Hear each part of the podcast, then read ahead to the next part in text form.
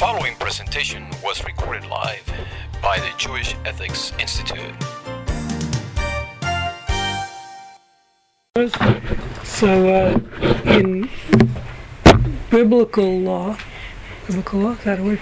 In Judaism, if you save someone's life, you're you, um, it's it's obligatory. It's actually an obligation. That means if you're driving to work, and there's a, a you see a car swerve into the bayou, and so you have a biblical obligation to jump in and save the guy. Okay, if possible Or try to. and t- attempt to save the guy. If you're a an American, all you have to, all you legally are obligated to do is nothing. Just you can change the radio if you feel a little guilty, change the station. You can wave to them, smile, um, but you can go on to work and you did nothing wrong um, according to American law. So that's a major difference between halacha, between Judaism and and if you and in Judaism you actually violated the law. Question becomes, what's the? Is there limits? Life is very important. Yes, we violate Shabbat. We do a lot of things to save life. Um, almost everything. We violate any Jewish law, but what uh, are there limits to that law? Um, so, so the first case is really not so relevant. It just happened to be what I found. Um, interesting question. So let's let's look at the first um, question here. First question is this: is these are um, all actual cases, as we'll see. Okay, in 2013, missiles were fired into being fired into Israel from Gaza. During an air raid, one of the nurses in the hospital lost her composure. She was gripped with panic and ran for the bomb shelter. This was despite her prior training that even during a siren, she was not to abandon her post in the hospital. She was required to tend to patients and help them reach shelter. Management of the hospital wants to know if the nurse should be asked to leave her job or be p- penalized, as she has shown herself to be irresponsible abandoning her patients. This was a question posed to the rabbi. Should she lose her job for abandoning her post in the hospital? And this has happened, by the way, in, in New Orleans in the floods, um, and I'm sure many other scenarios. So what? And it also didn't. Ha- and it also didn't happen in New Orleans. There That were is true. many people Yes, that uh, did not. Yes, of course. It's, only- it's only the nurse. That's why Okay, I took the but it note. happened. Of course, the physician Yeah. stayed. It's only the nurses No, that well, run. for some nurse physicians, up, but there were many who stayed. Since we're honored by the presence of two lawyers, I'll give the lawyerly answer. It depends. How that? How I do? We got, got your degree. we got not only two lawyers, we have two MD. We have two. Uh, wait, we have three lawyers, two MD JDs, two MD JDs in the same room. Wow, that's scary. Uh, three, no, three, Three. MD JDs. too. Wow, I think there's the only three in Houston. Probably half of all of them in Houston. Uh, not the only. More than we would like to admit. Yeah, If her contract calls for her to stay in those circumstances, then legally she screwed up. Religiously, she may have screwed up. But there's also how big was the danger. So it depends. Well, I So you're not don't answering the think question. Legally, she, she screwed up because some contracts and some clauses would not be enforceable, would not be. and This might be one of them. Unconscionable. Uh, So, even if she, even if it were in her contract or the rules and regulations of the institution, it may or may not be. So it valid depends. clause. It depends. Amir, what are you? Very quiet this morning. I'm, I'm not sure it turns this, but legally, there's also the question of abandonment. I mean, I think that is the underlying question. Abandonment regardless for the con- patient, you mean? Yeah. Right. The question is right. Did she do something wrong? Clearly, the patient wasn't served. I mean, I don't know if there were other nurses there. The answer is yes. The question is, do we have to hang her? Probably not. She needs to be reassigned to a place where she's not in a forward unit. They said a counsel. She needs to Well, then you have to take her somewhere where it, somewhere in, in, in Hadassah Hospital, Maybe the pediatric department or maybe something. Cyprus. Maybe Cyprus.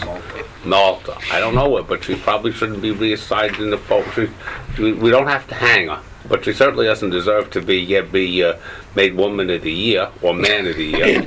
and, uh, the, and and they need to be reassigned in a place where they won't be able to screw it up again, or it'll be less likely for them to screw Yeah, I was it gonna say, up. where would that be in Israel? Maybe not. Maybe she needs to. Maybe she needs to move to.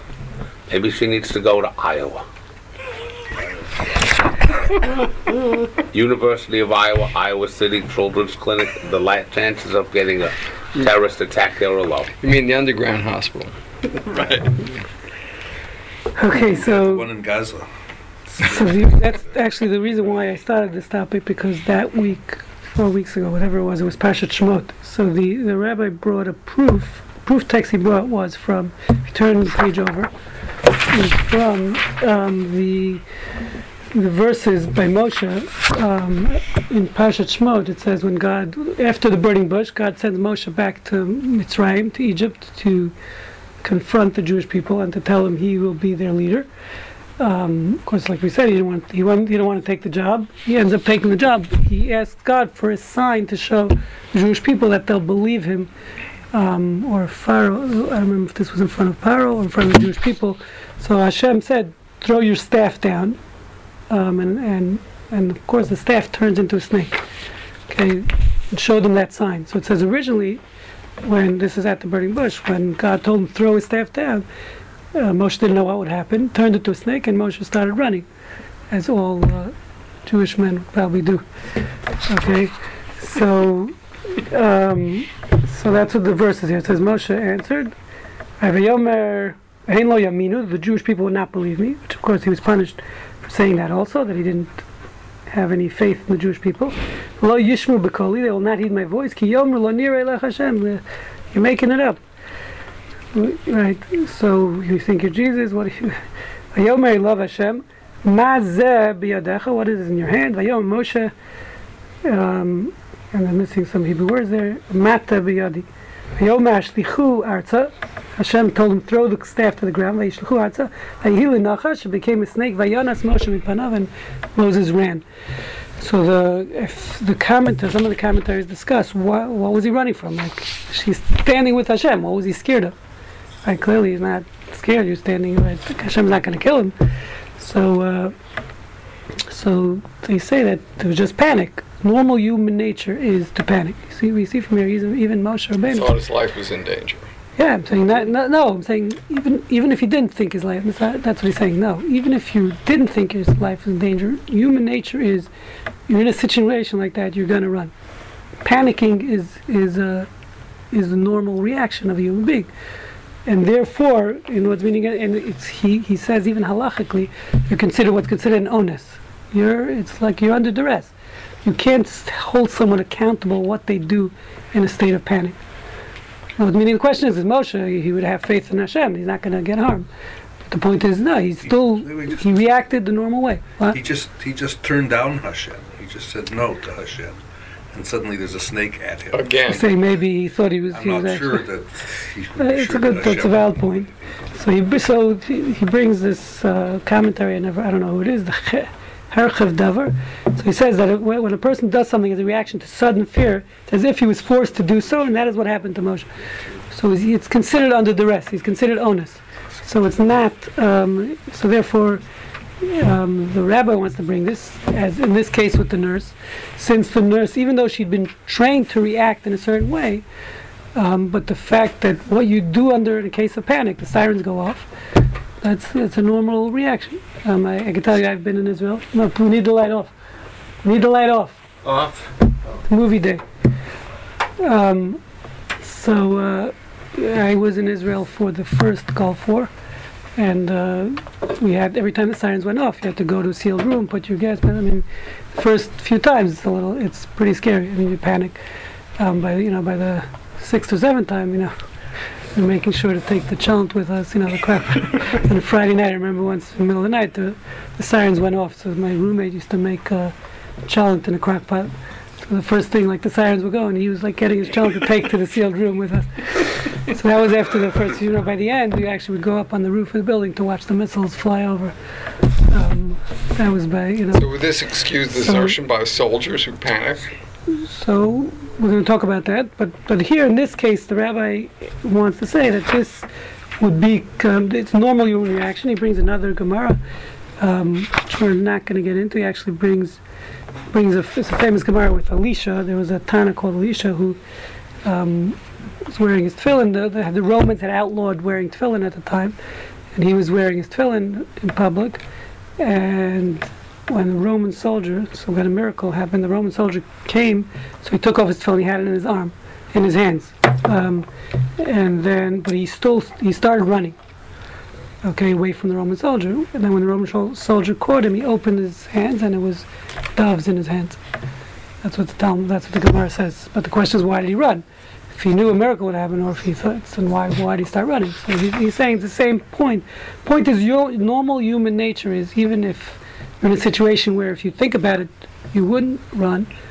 Normal human nature is to run, and therefore you're not liable for your panicking, because that's part of your. Even if you're trained, if that's part of your normal human nature, you're not liable. Therefore, he said that uh, we should not penalize this nurse um, because she thought her life was threatened and she did what the normal person would do. I don't know about that. I mean, think about it. You know, people go to medical school to transform from lay people who puke at the sight of blood to people who could take a, a, a knife and crack open someone's chest in the emergency room. So if someone comes with a gunshot wound to the chest and they panic and leave, it's a bit of a problem. There's She difference was in concerned for her own life, not for. Well, they come with somebody, who maybe they have AIDS too, when they crack open their chest. Who knows? Or hepatitis C. So, Not everybody does that. That's why they become psychiatrists. That's right. That's, that's, that's actually correct.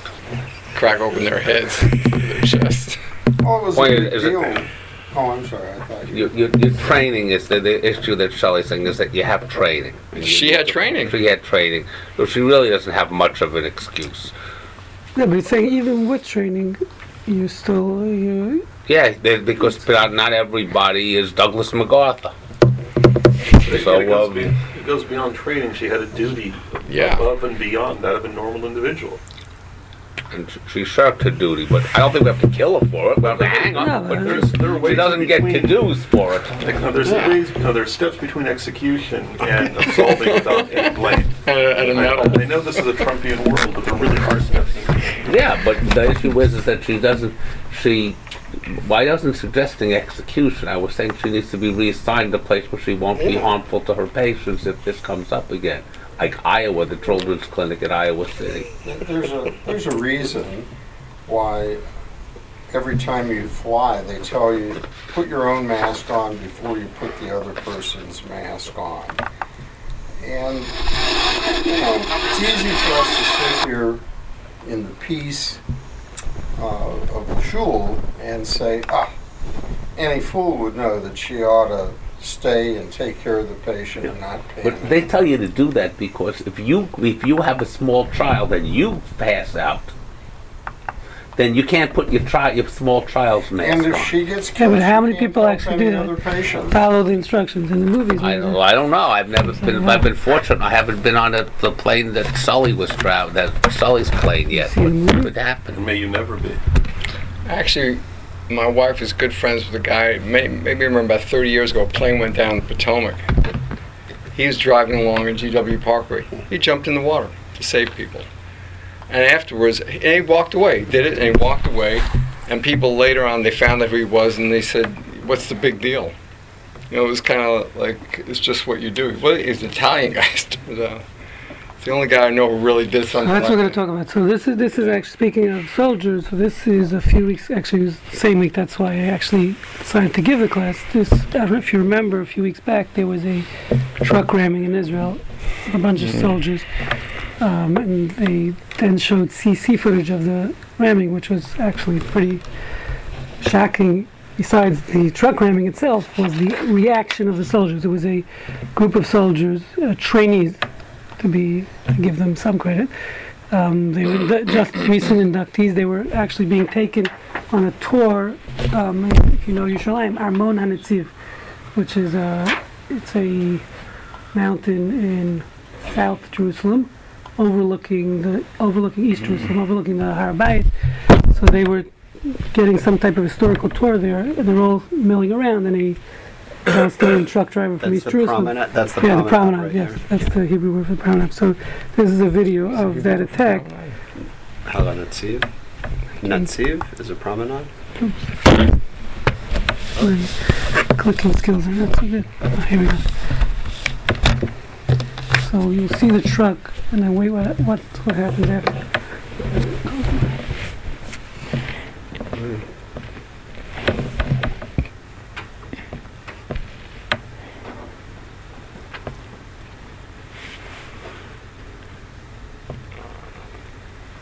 The truck then backs up, you'll see again, after he runs them over, he comes back and rolls over the soldiers again.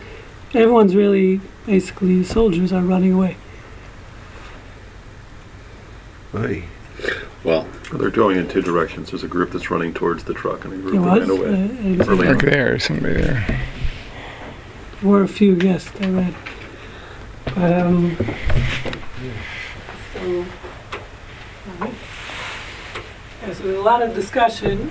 There, first of all, this was right after a lot of political discussion because one of the people who shot the soldier was actually a civilian who happened to be there. These guys fully trained soldiers, just No, they They were were children. inductees. they were children. new recruits. And they Yes. weren't armed, and they weren't trained, and they were somebody's kid.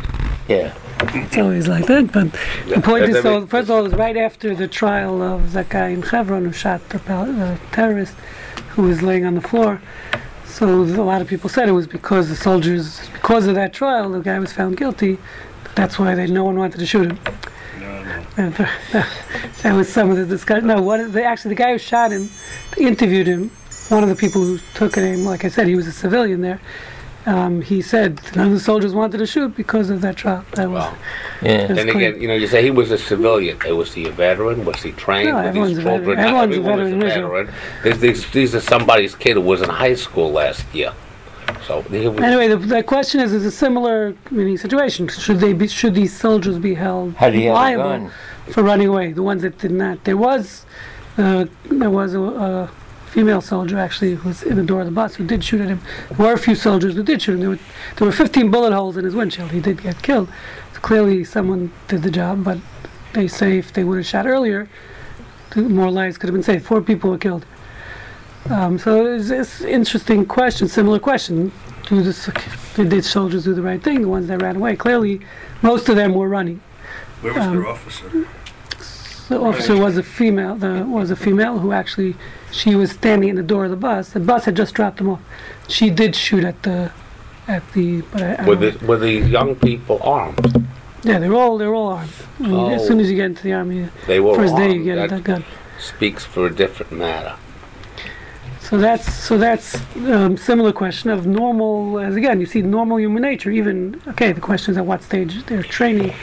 They just were inductees. What's what's two stories. I watched footage of 9/11 one time. The building is coming down, and the, the view is from everybody's running Yeah. toward the camera. And my instinct when I saw that is, I'm going to run and see what's going on, see if there's somebody I can help. Now I don't know whether that was imagination. I want to be heroic, or whether I would really do that. The second story is about Amelia Kornfeld, blessed memory. used to come a member of our class. Yes.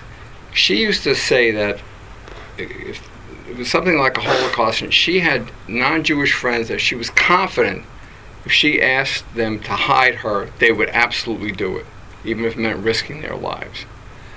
And I asked her, would she, if she were on the other foot, would she save their life? She says, I don't know. I'm not sure. I said, mm-hmm. well, how can you be sure that they would save your life? Yeah. You're not sure you would save their life. you could never be sure until the Until it actually, comes. that was the point. Until it actually, I mean, I want, I thought of myself as heroic. Amelia thought of her friends as heroic, but like this nurse here and the, the soldiers here, you don't really know until you're in that position. Yeah.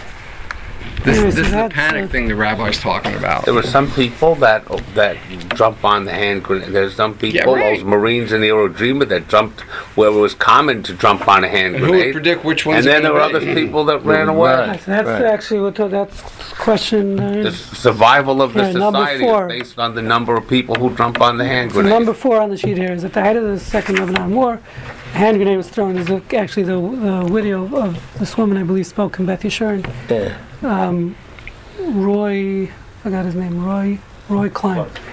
Right, when a hand grenade was thrown in the house, the IDF soldier was stationed, and Roy Klein, a major Golani brigade, was killed while saying the Shema, threw himself on the hand grenade to absorb the impact in order to protect the soldiers under his command. So again, the question is, did he, was that was that the right thing to do? That's what we want to discuss. Or That's No, wartime. That's a little different. Okay, so we'll discuss that. Well, but This how is, is uh, that different from the from this this truck attack?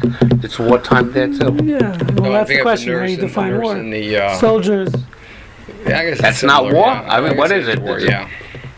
So that's question. Here's, so this Well, is from a another. legal standpoint, the UCMJ is very different than civil law.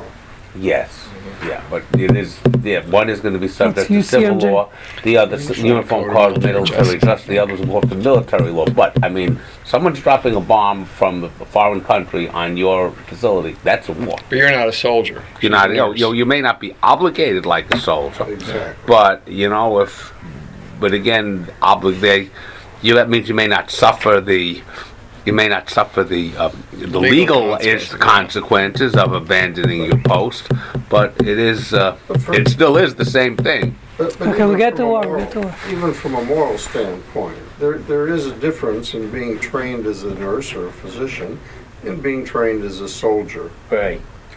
Was this an army nurse? Was she, did she take the oath of her, uh, I don't, we don't know that. It doesn't say that she was an army nurse, so I assume that she was not a soldier.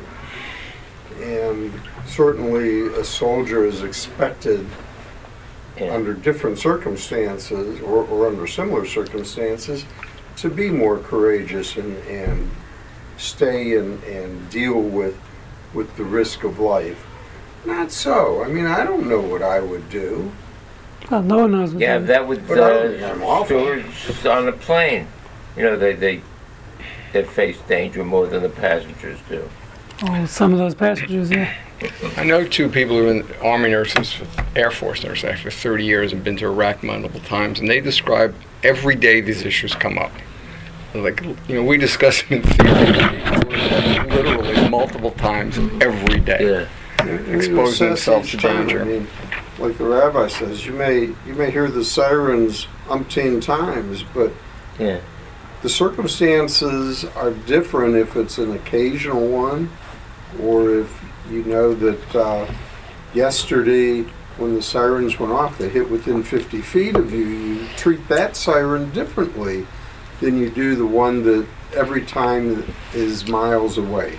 Also, the nature of your th- the threat may push your personal button. You may have something in your psychological background where some event happens that nobody else is scared, but because of your It's personal background, panic. you I, mean, I was just reading. I just came from California this morning. Actually, it was the dam.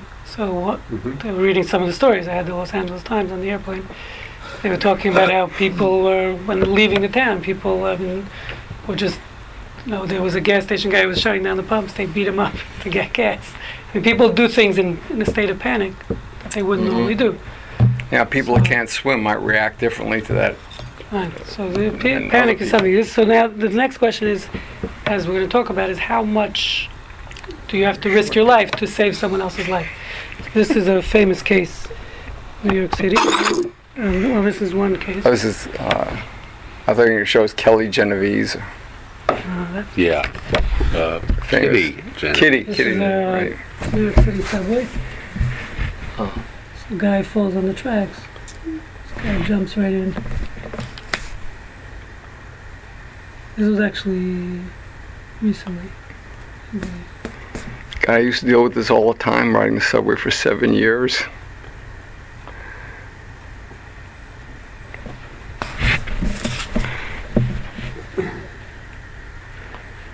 guy himself flies down there. This guy jumped in to save the guy. This was not the famous case I was talking about.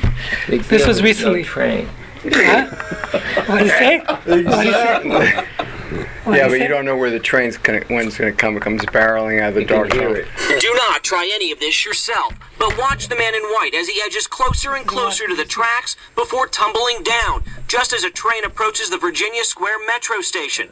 Witnesses run towards the train, waving their arms, signaling the driver to slow down. Now, watch the guy in blue. He's a retired Marine. First, he tries pointing the man on the tracks to the crawl space below the platform. As the train stops, the Good Samaritan leaps down onto the tracks, stepping on the covering to the electrified third rail, and then coming to the aid of the man as he tried to get back up on the platform. Someone's life's got to be in danger. Uh, other than that, I wouldn't put myself in harm's way. I would still do it. I think because as a human, I think it would be hard not to help someone. But Metro says that's the wrong answer. Never go down on the tracks. The electrified third rail carries 750 volts of electricity, enough to kill you. We never encourage anyone to jump onto the tracks at all, period. The gentleman was trying to help out, and we certainly appreciate that. It was a happy ending for everyone involved, but one slip, it could have had a much different outcome. He's a Jewish lawyer. Yeah, yeah, no, the sniveling Jew. Uh, if you ever rode in the Sniveling subway, Jew lawyer. you should see what covers the third rail of the New York subway. It's like a Yeah, follow it flimsy piece of wood that he stepped on. It, it, would- it looked like it was so rotten it would break in an instant. There's, there's one more. I, I mean, I, I'm curious from the medical perspective because I, I don't know if everyone here has experienced it, but when you have a severe emergency, medical emergency, like not just coding, well, it could be a code, uh, but it could be also, you know, slash trachs. Uh, it could be things where like something has to be done in the next 10 seconds or the patient is dead. And so the question is, that becomes, I mean, it's not a wartime, but there are some people that panic and cannot handle that situation. It is a wartime. It is a microcosm of right, a war. right, right. It but is there a are war. others. There are others that are calm and like are trained to mm-hmm. handle it, and then you handle it. Sometimes they're good outcomes. Sometimes they're not good outcomes. But the reality is how you handle that pressure situation seems to me like it is a medical situation that happens. I don't know if it's every day, but it's often. And we are all, it's certainly in the surgical subspecialties or surgical specialties or just surgery, you have to deal with this a lot in your training.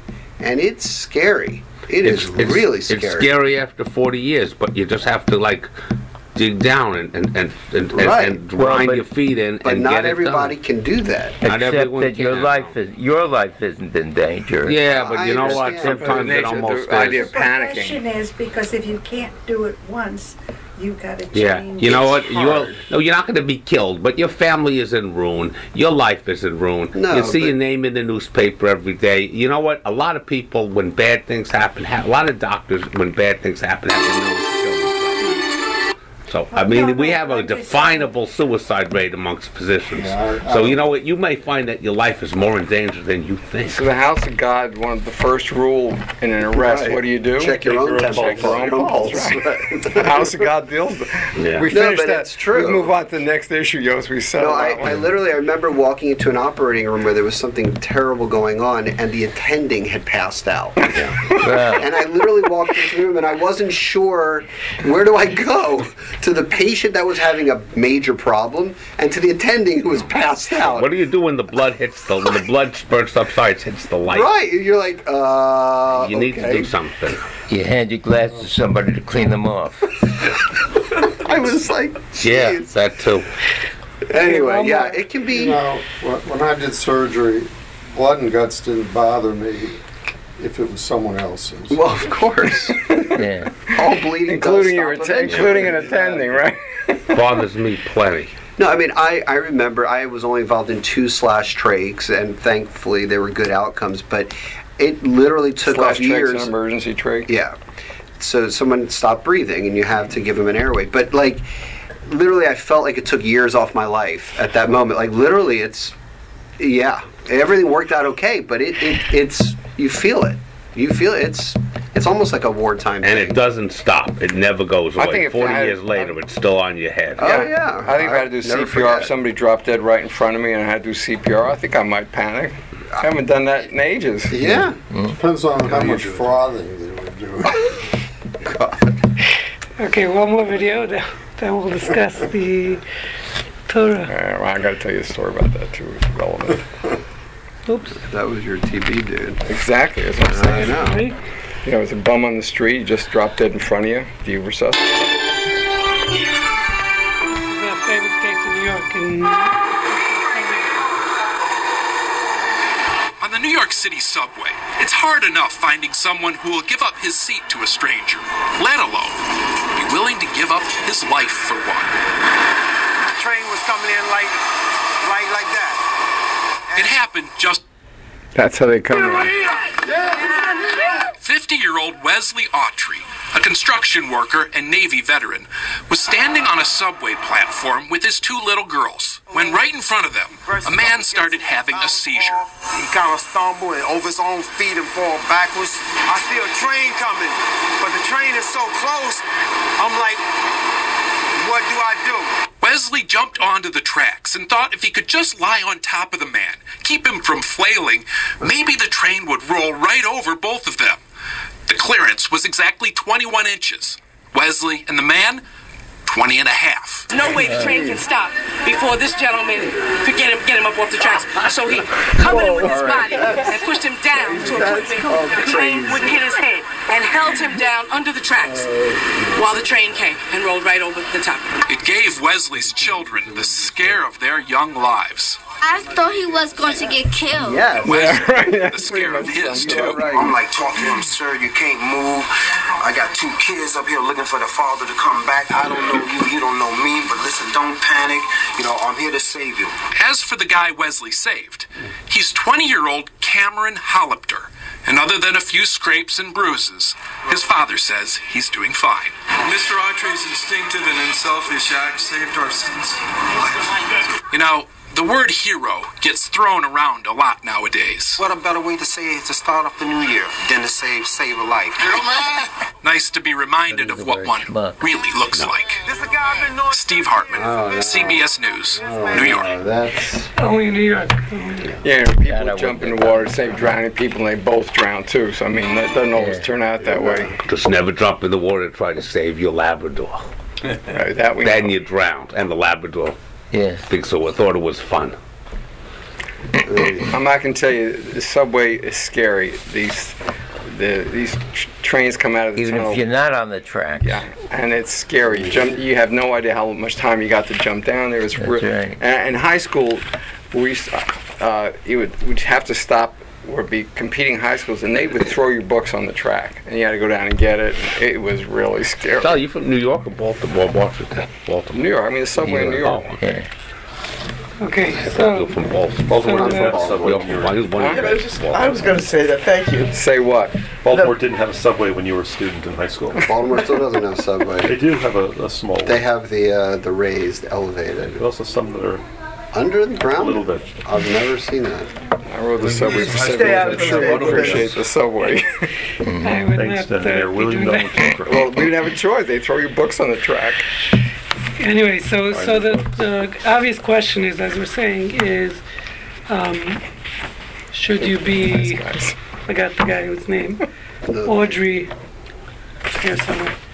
Should you be Wesley Audrey? That's the last guy in the uh, last video, or I mean, I'm speak. I can speak for myself. I would probably be the soldiers running the other way. Um, so the question is, what what um, is the obligation?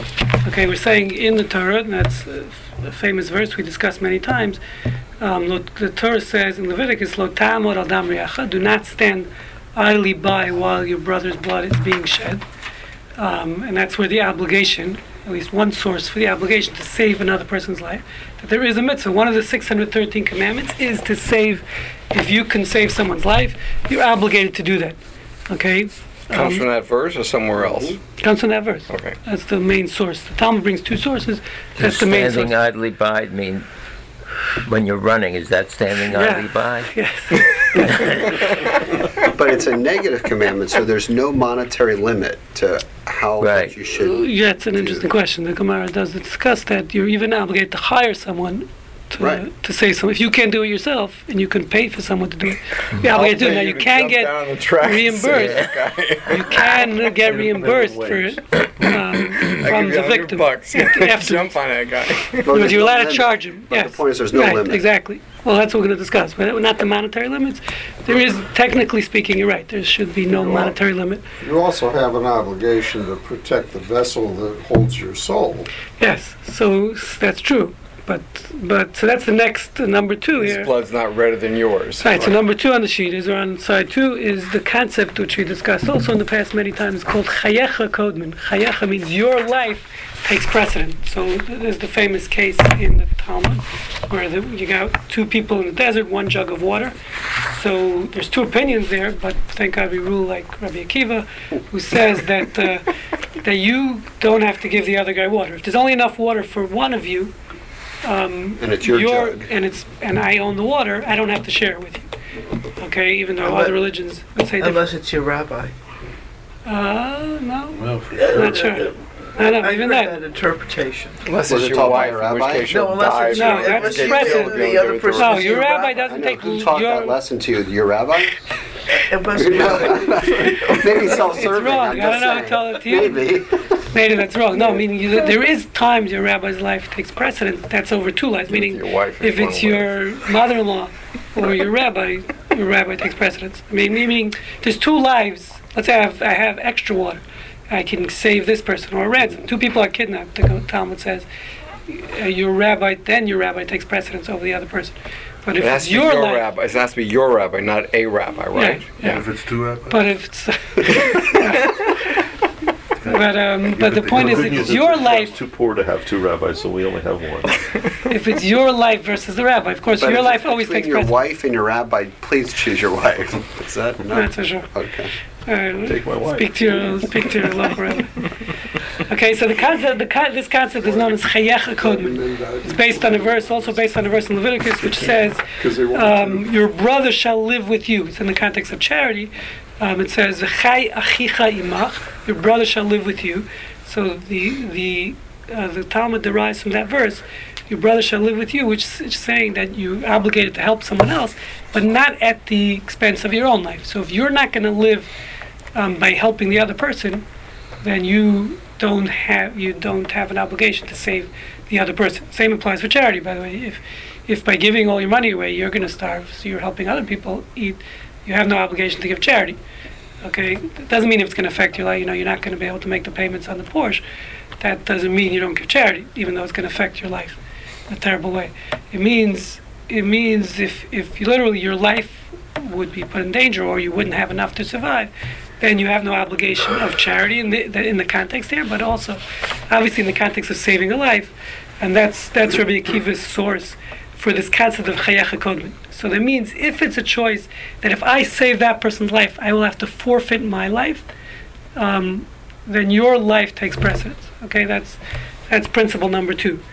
Um, so the question becomes. Um, so now there's the, question really becomes: Is this an allowance? Where we're saying you don't have to save the other person's life when your life takes precedence, or is it is it just an allowance, or is it obligatory? Meaning, is it restricted? I can't forfeit my life to save someone else's life. Words, there's a big difference between those two. And when the Torah we're saying this principle of um, your your life takes or permitted. precedence. Right, your life takes precedence over your friends. Okay, is that saying, and therefore I, I'm alle- I don't have the ob- the normal obligation to jump in and save the person. I don't have to jump into the tracks. I don't have to do that. Okay, or is it saying no? Your life takes precedence is an obligation. You you're you're prohibited from forfeiting your life to save someone else's life. Okay, there's a big difference between those two. They're the two the two sides of the coin. Meaning the question would be in the case of Audrey, whatever his name was, He was a schmuck Wesley. Audrey, right? Meaning it's according to Jewish law, it'd it would have been prohibited for him to do what he did, to jump in the tracks and save the guy. In other words, we're looking at him as a hero, as Shelley's saying, no, he's really a schmuck in Jewish law. Pious as a hero, fool. right? So, so that's the question: Is he a hero, or what he, or according to Jew, halacha, saying he shouldn't have done what he, he what he did? It was prohibited to do what he did. If you say it's just an allowance, Torah is telling you your life may take precedence. You don't, you know, you have no obligation in that case to jump in and save the person. So that means you could jump in. You could be a hero if you want. But he This- jumped. This guy jumped in with the knowledge that he thought he could get under the train. I'm not he sure, Did, he had a specific view I'm not of what sure he was doing. he really had. He, he put his life at risk. He didn't Yeah. throw away his life. Uh, Roy, Roy Cohen, uh, Roy Klein Right. knew he was valid going to point. die. Yes. I mean, I, I'm not sure I agree with you in this particular case. I don't. I don't think he really thought it through. It's, it's 21. I don't think he knew there was 21 He, no, he didn't know. He, inches. he didn't know the inches. He didn't do the measurement. He just- he had a plan to save both of them. I think some he didn't, He didn't jump in thinking he was certainly going to die. Right. Roy Klein jumped Yes, on the grenade knowing point, he yes. was dead. But he know, but he jumped on the grenade knowing that he ever he was dead anyway. That's, That's what we also don't a know. good point. And that's not necessarily. He could have That's, that's a good point. Also, so they're both valid points. It's two things. I mean, He you're made a saying decision- Klein made a decision To, to save his uh, his uh, subordinate officers By and for- sacrificing- by forfeiting his life, yeah. He knew he was dead. This guy in New York made a calculation. He got lucky. Let's be honest. He got very lucky, but he didn't jump on the tracks with the Dumb intention to die. You know, That's I, a very I- you, important point. you wonder if psychologically, when you jump on a hand grenade, you assume you're going to die.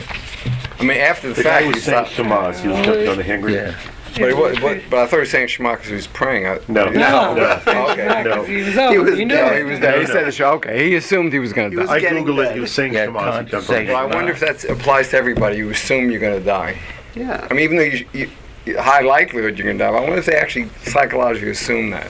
And, and going back to the to the subway guy, there's stories all over the place of people laying in that that area and surviving it because it goes over them. So he he very likely believed that was a survivable event. Yeah, but that's one body, not two piled on top of each other. Yeah, we can sit here and do the arithmetic. Fortunately, he he's a skinny guy. I would have. Yeah. But He's a headless horseman now. right, but but you know, we, we've all read stories about people laying down and just like him surviving. So mm-hmm. I don't think he was basically suicidal. I think he figured, yeah, you know, Well, as long as this this way, I- guy doesn't wiggle and move too much. I've ridden the subways and I know those stories, and there's no way I'm jumping down there. Yeah. I no way. Well, no Well, one's saying this you guy like had a me are a duty to do coward. it. Right, so he we're didn't all have a agreeing he duty didn't to have a do it. duty, right. But we can't. He didn't have a prohibition from doing it. Even But that's though the question: Did he have a prohibition or not? Well, if he Because thought he he didn't- could, there's no there was no intention to die, and there was not necessarily a, a certainty, even uh, that he was going to die. so he had no cer- he had no certainty. He thought he could do it, which is really no different from every time a fireman goes into a burning building to pull a kid out. That's, That's what I'm saying. When you're saying the Shema because you can jump on a Technically, grave, Shema because you're certain you're going to die, or you're very likely to die. He felt it was his duty to save Same the next here. guy, the guy he didn't know, which isn't terribly Grenade without dissimilar body from what a armor, I- fireman I has to think do. most No, people- one is- this that's guy what was I'm about saying. the people Soldier who donate knows body nurses organs train, if this they is do their- that's After the fact calculation, when you do it, if they don't do. This guy what are you thinking? went home I mean, who knows what people had a like good story to Well, you know, like they have people who jump off the Golden. Gate Bridge. There's four survivors, and they and they're all depressed, and they interview them. They say, "What do you think of between the time you jumped and, and you're thinking, I wish I changed my what a mind. schmuck I am." Whatever I was, this literally, they, you know. I- I was so depressed, but you know, it really wasn't that bad. I wish I hadn't jumped. So who, who knows, huh? Who's therapeutic? In a certain sense, it was. You're absolutely right. Write the paper. But I mean, who knows what people are actually thinking when they do this, or if they're thinking. These crazies mm. Shoot all the people on the. Yeah, there was an Israeli school and the professor, Virginia college, Tech, And they died. who 'cause also died. They He, he came against Yeah. the right Israeli guy who Mhm. who uh, held the door and he got killed protect their at Virginia Tech. Right. So if he has an obligation It's to same- protect same- himself Same process. first, what would the punishment be? For jumping on the track and saving this guy's life? Good question. Listen, uh, we- we- we're just saying it's. So we'll talk about that. That's the So is question. it obligatory or is it? I don't know. We're getting there. We're getting Oh, there. okay. The people that do that change the world. They may, if we look at society as the organism, the people that do those things change the world. Well, except You most know people what- look at it and say, oh, what a schmuck. Well, then you know what? Most, because because most people are schmucks. But the people that do that change the world. No, people that- that, do that make the society make the society better and make maybe inspire other people into other people in generations to come for, to to commit acts of selflessness. So you know what? If we people that sit here smirking here, we're all whoever is smirking about this is an asshole. That's not necessarily true. No, that's not If you true. sign up to be in the military, you're signing up. Not and not everyone not having here, not asshole. people here, but those people out there that are smirking about it are assholes because They're the living people assholes. they're living assholes. The people, those those people that do things like that make our society make our society You'll have to better than edit monkeys. Oh. Or maybe just giving some opportunity for his daughters to have a lot of therapy later in life. Yeah. Therapy later in life. They're going to need a lot of therapy. What was Whose wrong with my are we father that he about? sacrificed The Of guy that who man that jumped on the jumped off the track. Why is kids platform. gonna They're say going this to need therapy They'll take because taxes from now they're going to need therapy because their father saved someone who we didn't know. No, because if No, Don't sacrifice he his jumped life in front of he the hated it so train. Yeah. much, he to jumped save on the someone train. that he didn't know. I understand it ended up okay, but it's a little bit bold. And Yes, it is. But You can people- tell but them he's things like that, Superman. Things like that, cha- things like You know- that inspire the world, inspire the world Or- to do better you- things. Or he could have died. And Yeah. then what? and that would have been what happened sometimes. No, and, and and then every Probably and most of then, the time. Uh, others might take the lesson. Don't do Right, exactly. Say Well, somebody. maybe that too. Maybe that too. a But you can't. But, but walking away is not really. Oh, is, is, is not really all that good for society. I mean, oh, it's not all that good for I don't know society. It's good to have heroes in society. Yeah, yeah, That's society the needs question. its It's good heroes. to have heroes, The but basic difference I is obligated to be society hero? is You're an Yeah, obligated, no. no. or But society, society is needs a collection heroes. of You individuals. could You know, I think you have to Obama make on the- top of the guy. You have to make the distinction between someone who thinks this Wouldn't have through, done say, that. voluntarily joins an That army, society. where he may be called upon to do acts of selflessness and give up his life, as opposed to something like this, which is a different situation. They- It's a completely different calculus. Uh, You know, how, how is this? di- How is it? Just because he happened not to have been signed up as a fireman. Well, How because is if this you're a major in the IDF, you know when you going in, when you signed up to be a major in the IDF, you may be called upon to give up your life for your country, for your comrades. But if you're standing in the subway in New York and you do something like this, it's a legitimate question. You a hero or a schmuck? I agree. So if he were, had he been an off-duty cop and he did that, Same thing. then you would have said that he No, was no, if he a was an schmuck on-duty or he was a hero. If he was an on-duty cop, then, Yes, then it would it. be a But what about if he was a cop who was off? Duty. What about if a That's- cop is off duty, issue. having a beer, and, and, and, and somebody something terrible happens That's while the he's issue. Then he's a civilian. Wait, so are, are you suggesting that Roy Klein You're a is doctor, you're a doctor. good or bad? I'm in what he suggesting that he should be the national You're hero. gen- you're a general. Because Yes. It's. And I'm sure he was And he celebrated prob- that way. yeah, he should be I- I celebrated. agree. He's a should be an soldier doing his inspiration to- duty. He signed up for this. Country. Right, so there's a difference. like we'll like there. Netanyahu, like uh, Mark, we'll Jan- get there. Jonathan Netanyahu. Who he died right in Entebbe. Right. So he's Mark, doing we'll his get duty. there. So there's a di- I think there's, they're, they're right. There's a difference between someone whose duty it is to save, uh, But those people that take on a duty that's not theirs are probably even more of a hero. So yes, in Western society, for sure. The question is, from a Jewish perspective, quantitative- that's the Jewish question. perspe- okay, well that's, That's different question. than So what we're talking about. So, uh, so again, so now the, Civilian rushing onto the battle. question is, is it The obligation. an allowance or is it a prohibition? Okay, the fact that my life takes precedence. So there's really, there's no, I couldn't find any original sources about it. Um, what I did find is there's a concept in general, in, as we know in Judaism, called um, the, the same concept of a chai which says you have to live by the mitzvot. That means all mitzvot, um, if in any which way, as we discussed many times here, in any which way the mitzvah endangers your life, then you're obligated to to go with life and to violate the mitzvah. It's an obligation. Uh, well, well, actually, that's the question. Sorry, gave away the punchline. Um, okay, so the Torah says, "V'chai you shall live by the uh, mitzvot. Okay, and again, it's taken totally taken out of context. It just, and the, if you look at the verse, it's just telling you, you know, observe the mitzvah really. But the Talmud uses this as a one of the prime sources. There are seven other sources, but one of the prime sources to to tell you that you shall not endanger your life to perform a mitzvah. Of course, there are the three big exceptions. We call them the big three, um, as as murder, adultery, or not only adultery, any uh, any of the sexual immoral, immoral sins, um, many of them, and idolatry. Okay, for any of those, you are obligated to give up your life in order to observe the mitzvah. But for all the other 611, um, you're not. Okay, including the assumption is the same thing would be here of lo tamar adam recha, which we're saying is a mitzvah. Do not stand idly by while your brother's blood is being shed. But if the same thing, if it's going to endanger your life, so then of course you have no obligation.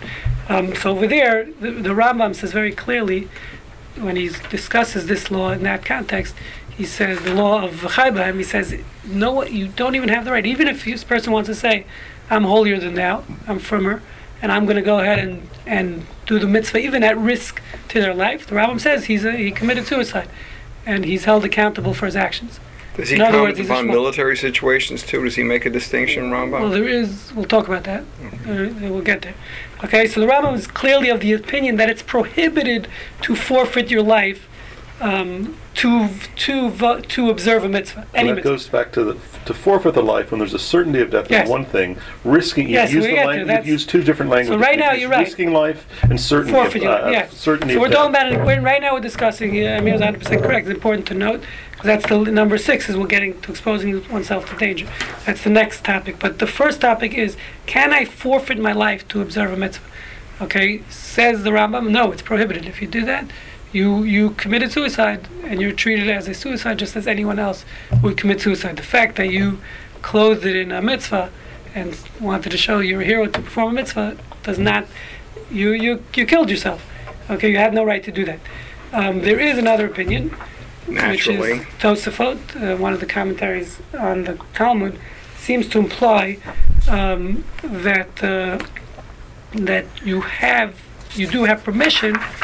Um, no, th- th- this concept is known as Yavor Va'al Yaharo. That means violate the mitzvah and don't get killed. Okay, that's the principle. Normally, there, except like we said, there are three. The three exceptions are what we call um, Yaharog Va'al Yavor.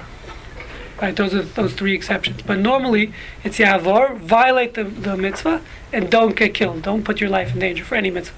That's what we do. Yom Kippur, people eat on Yom Kippur if they have to. People, of course, violate Shabbat. Those are all for this sake, be, based on this concept. But Tosfot seems to imply that um, that uh, there is an that it's just an allowance. It's not telling you you can't perform the mitzvah if you want to be a very holy, quote unquote, holy person. Literally, if you jump in the train tracks, so then uh, so then you you are allowed to do it. Just Torah is giving you an allowance to violate the Avera, but it's not a prohibition. Okay, that seems to be Tosfos' opinion. So the Is same. violating an very different than performing a mitzvah. Not all. No, uh, no, it's a mean. Meaning, if it's a Is that what he positive means? commandment and you don't do something, that's that's a viol- That's called a violation. Okay, Same so thing. not it's both making a distinction here Positive or negative, yeah. Yeah, okay. Both ways. Okay, now, now not everyone, even in Tosfos. Um, so, the- so the same, I, you know, as I'm applying now, or actually this this person I stole it from, plagiarizing from, just to give him credit. His name is Michael Sieve. Michael Sieve. Um, so he, he wants to say maybe the same would apply here, meaning the, so the question of v'chai b'hem, as we're saying, question of uh, chayecha kodman, all these other things that we discussed, the same thing would apply. It would be the same argument, meaning according to Rambam, you, you, it's prohibited to forfeit your life. You can't be that hero, even to save someone else's life. According to Tosafot, it's just an allowance. v'chai Mhm. So therefore, I would be allowed to forfeit my life to save someone else's life, to, to perform the mitzvah of saving one's life. Other seem to disagree, and they say it's only in the case of Kiddush Hashem, meaning, meaning where there's a mitzvah involved. So, so Kiddush Hashem would be obligatory or permitted? no, again, it will only be permitted, even according to Tosfot, if there's a case of Kiddush Hashem where, where in other words, they're, they're forcing you to violate a mitzvah, whatever the case is. Okay, so now Is it Feinstein- obligatory No, no, it's never obligatory. No, avoid except in the big three. Okay, so then Except it in the big three, then obligatory. it's obligatory. Is there, is there arithmetic verse where uh, sacrificing and committing suicide to save many is different? So yeah, we'll get to that. That's a very good point. So meaning saving the masses is there is there a difference saving the masses or saving an individual? That's a good point. That's, That's the train goes track. back to what you said before. Train track, individual. That's the individual on the track and the 10 people on the other track, and you have to choose. Oh, in that case, yes. Yeah, but that's two other lives, not your life. Over there, it's I not your life. We're talking about. But still, it's he's the saying many. right. He's saying is is there an allowance? Is there a difference in halacha when you save when one person can save a mass? I The mean, mass. the hand grenade is, is an example exactly. of saving the whole battalion. Right, Well, it could be one life too, like the Secret Service. You're going to save the president's life. I mean, Let's not go there. Let's depends on the president. Right? I got Yeah. that. No, it doesn't. Um, okay, so so interestingly enough, or Moshe Feinstein, um, sa- in a responsum, s- discusses that the that he says something else totally different. He says that the way the Chaibam works is the Chaibam is not telling you that you have an allowance. The way he understands it's sort of like a middle of the road. He says Chaibam is telling you there is no mitzvah of saving a life. Meaning we have this is you have to deal with this a lot in the Talmud when you have contradictory mitzvot. So there's a mitzvah that says you have to save someone's life. But there's another mitzvah that says your life takes precedence over someone else's life. Uh. Your brother shall live with you. So Moshe Feinstein says it's not that it's an allowance here, or it's, it's sort of a question of hutra tchuya. He's saying what the Torah is telling you is there you have you didn't perform mitzvah in that case. Meaning, even if I would jump in and save the guy, halachically you didn't you don't get any brownie points because there's no mitzvah to save someone else's life when your life when you're forfeiting your life. That's the way he understands the two verses. So so meaning even if I jumped in and saved the guy, I didn't do a mitzvah. You're not going to get rewarded. Maybe you'll get you'll be on the news. That's about it. You're not going to get So brownie points for doing the mitzvah. do not stand idly by unless your life will be lost. That's what he was interpreting Right, that meaning mitzvah. in a case where your life will be lost, you have this There's no mitzvah not applicable. Yeah. Exactly. You're not discussing whether you're a schmuck or you're not. Or it's, So it's just no mitzvah. There's no mitzvah. That's what the Torah is telling you. Your life takes precedence, meaning so you have no mitzvah in that case. So therefore, according to this view, we're saying where it needs to be a kiddush Hashem. There has to at least be a mitzvah. Meaning it, it would only make an allowance, obviously, if there's a mitzvah. If there's no mitzvah, then clearly you wouldn't have an allowance. Um, no, it's meaning, even though it's me, what we're saying is, according to the Rambam, surely you're prohibited from jumping in the tracks. Okay, according to Maimonides.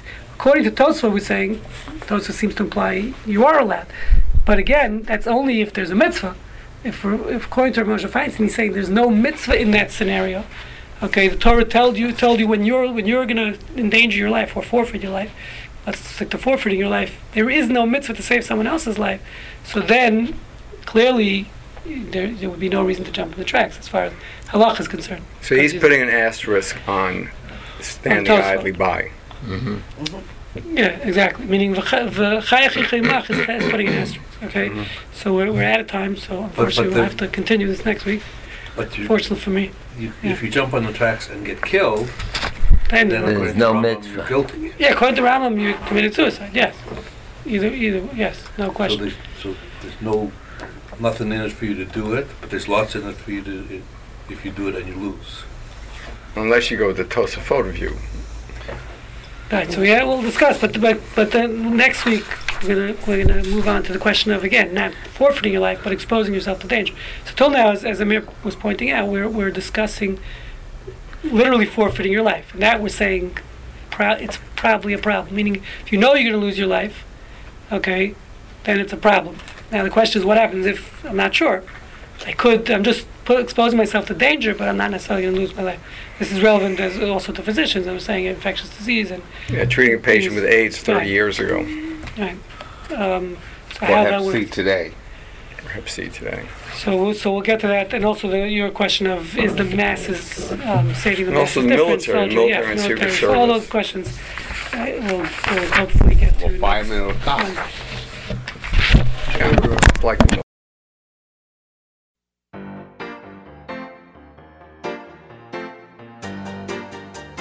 You have been listening to the MP3 project from the Jewish Ethic Institute.